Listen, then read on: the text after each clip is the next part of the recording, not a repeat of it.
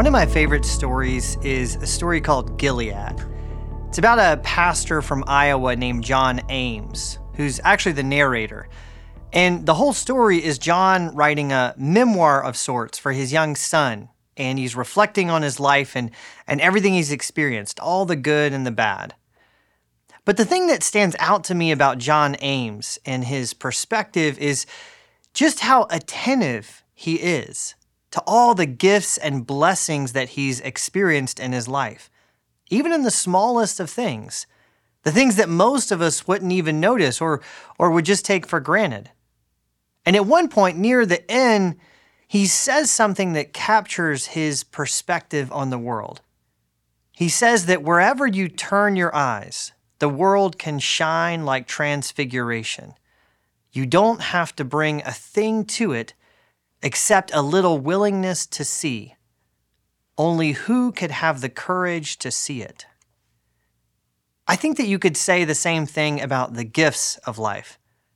Wherever you turn your eyes, the world around you is overflowing with the gifts of God, and you don't have to bring a thing to it except a little willingness to see. The problem is that we often don't see. We often fail to see the gifts of God that surround us, which is why in the general thanksgiving, the first response to the gifts that we receive is simply to be aware of them, simply to see them. That's the first petition of the prayer. And we pray, Give us such an awareness of your mercies. In other words, grant us the ability to see, to see your innumerable gifts which implies that more often than not, we fail to do just that. That more often than not, we respond to the gifts we're given not with wonder or thanksgiving, but with ingratitude. And that's a terrible thing.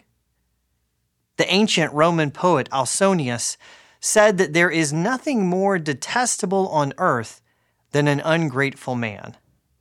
William Shakespeare often spoke of ingratitude in his plays, and he frequently described it with adjectives like monstrous, hideous, and grotesque. The Scottish philosopher David Hume once said that of all the crimes that human creatures are capable of committing, the most horrid and unnatural is ingratitude. And they were just referring to the ingratitude that one person can show another. They weren't even talking about the ingratitude that we show to God. Ignatius of Loyola, however, did talk about this form of ingratitude. And he said that in, in the light of the goodness of God, in the light of his many gifts, ingratitude should be regarded as the most abominable of sins and should be detested by all who have been created to enjoy his glory. When we say the Lord's Prayer, we ask first and foremost that God's name might be hallowed. But ingratitude is the opposite of that. Because ingratitude, Ignatius says, is a forgetting of the graces, benefits, and blessings we have received. And as such, it is the cause, beginning, and origin of all sins and misfortunes. But where does this ingratitude come from? And what can we do about it? Robert Emmons is someone that I've already mentioned before in this study. He's a psychologist that studies the relationship between gratitude, thanksgiving, and well being. And in one of his books, he talks about several different causes of ingratitude that I think are very insightful. First, he says that sometimes ingratitude can arise from what psychologists often refer to as negativity bias, which is our tendency to, to ignore gifts and blessings in our life and to focus instead on the things which cause us to complain and to feel resentful. If you want an example, look no further than the attitude of the people of Israel in the wilderness. The book of Numbers, which tells the story of Israel's time from Sinai in the wilderness, sometimes Numbers seems like little more than one crisis of grumbling and complaining after another. Uh, keep in mind that at this point, God had already liberated his people from slavery in Egypt. He had brought them safely through the Red Sea. He had already given them food and drink in the wilderness. He had made a covenant with them at Sinai, and now he is feeding them daily with this miraculous provision of manna on the ground every morning. And how do they respond? They find something to complain about. In chapter 11, instead of thanking God for his daily provision of food, they grumble and they complain that they're not getting enough meat. In chapter 12, instead of thanking God for the gift of his own guidance and Moses' leadership, Aaron and Miriam complain that they're not getting as much attention as Moses is. And then in chapter 13, when they arrive at the border of the land God has promised them and they send in spies and they receive a report back all about the beauty and the richness of the country, do they give thanks? Do they rejoice in the gift that God is giving them? No. They focus on the fact that the inhabitants of the land are strong, and they start to doubt that God will be true to his word, and they reject the gift. The Israelites are ungrateful because they focus on the negative. That's a common cause of ingratitude, according to Robert Emmons negativity bias. But Emmons says that's only one among multiple causes. Another common cause occurs when we fail to acknowledge our dependency on the kindness of others. And instead, we attribute our success to our own hard work. Uh, this is something that Moses explicitly warns the Israelites against in Deuteronomy chapter 8 right before they go into the promised land. He warns them not to forget that their prosperity is a gift. Beware, he says, lest you say in your heart, My power in the might of my hand have gotten me this wealth. But the Israelites, they're not the only ones who tend to attribute their success to themselves. Maybe the most striking example of this in the Bible comes in the story of the Babylonian king Nebuchadnezzar. And Nebuchadnezzar is warned in a dream that he will soon be judged by God and that he will be forced to live like an animal for a period of seven years until he learns that the Most High rules the kingdom of men and gives it to whom he will. But Nebuchadnezzar does not listen to the warning of this dream. And a year later, as he's walking on the roof of his palace and he's overlooking the city, he says to himself, Is not this great Babylon, which I have built by my mighty power, as a royal residence and for the glory of my majesty? Now, it's a ridiculous statement, since most of Babylon was built long before Nebuchadnezzar became king. And even the building projects that he embarked on were the work of slave labor, not Nebuchadnezzar in his own strength. But it just goes to show how ungrateful a person can be when he allows himself to believe that all of the goods in his life are the result of his own hard work. Nebuchadnezzar is completely unaware of the mercies of God. And, and God does indeed make him live like an animal for seven years until he finally learns to see who is actually responsible for the blessings of his life. And sometimes we do the same thing. We don't see the gifts and mercies of God for what they are. We live unaware of them because we deceive ourselves into believing the myth of our own self reliance. We don't see our dependency on the kindness of God and the kindness of other people. But it's not just self reliance, and it's not just negativity bias. Sometimes, Robert Emmons says, sometimes ingratitude is simply the product of the busy pace of our lives. Gratitude, he says, requires taking time out to reflect on one's blessings. As daily life is increasingly frantic, frazzled, and fragmented, gratitude can be crowded out. The first response to the gifts of God is simply awareness. Give us such an awareness of your mercies.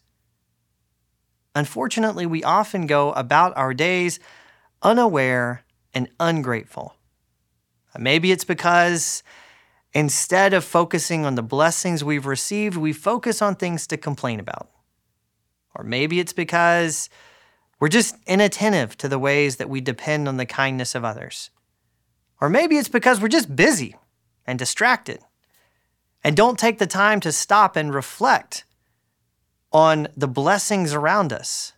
And gratitude just gets crowded out. For one reason or another, we often live ungrateful lives. So, what do we do about it? Robert Emmons has a number of practical suggestions in his book.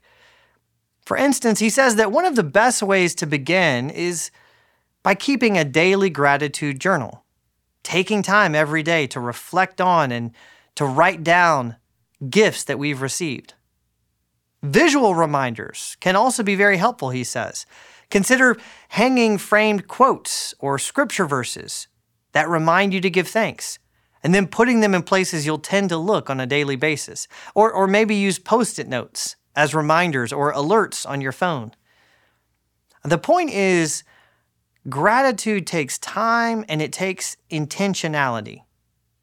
We naturally tend toward forgetfulness and ingratitude.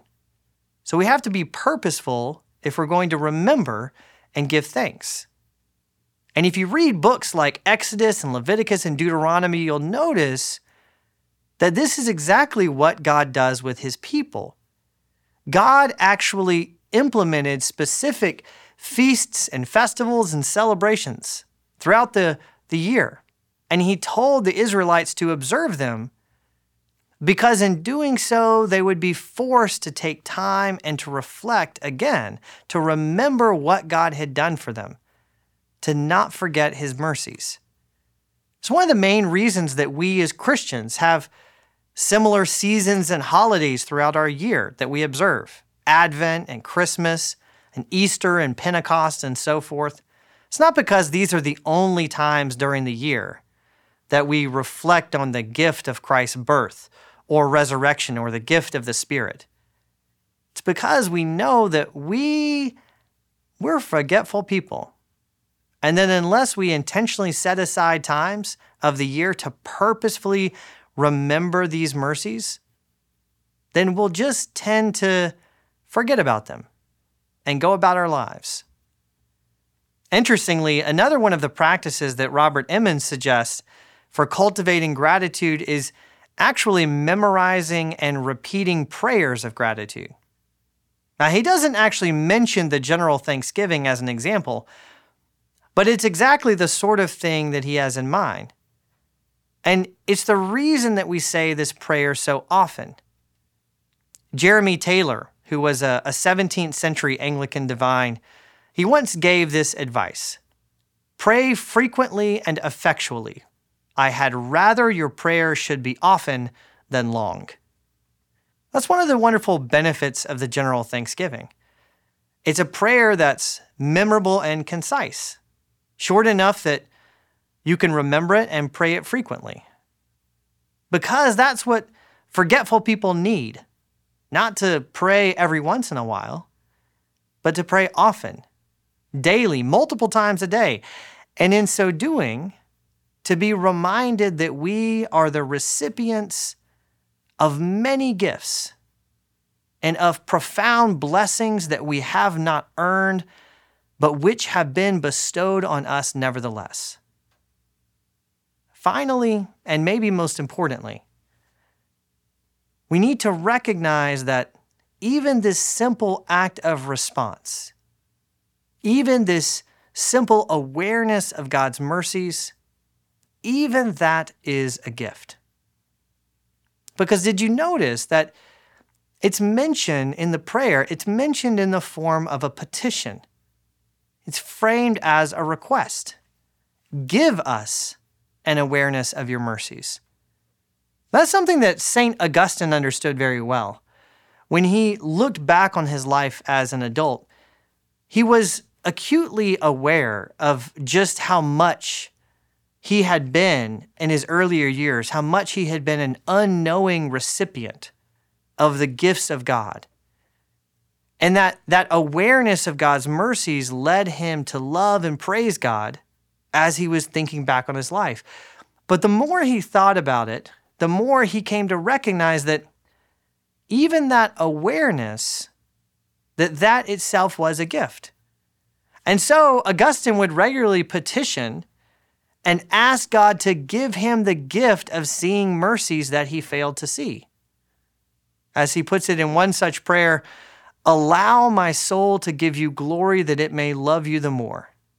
And let it confess to you your own merciful dealings that it may give you glory. Do you want to be aware of the mercies of God? Do you want to have the courage to see how the world around you is saturated with the goodness and the gifts of God? Do you want to no longer be forgetful or blind to the blessings you've received? Then ask God to open your eyes. Petition Him. And we pray, give us such an awareness of your mercies.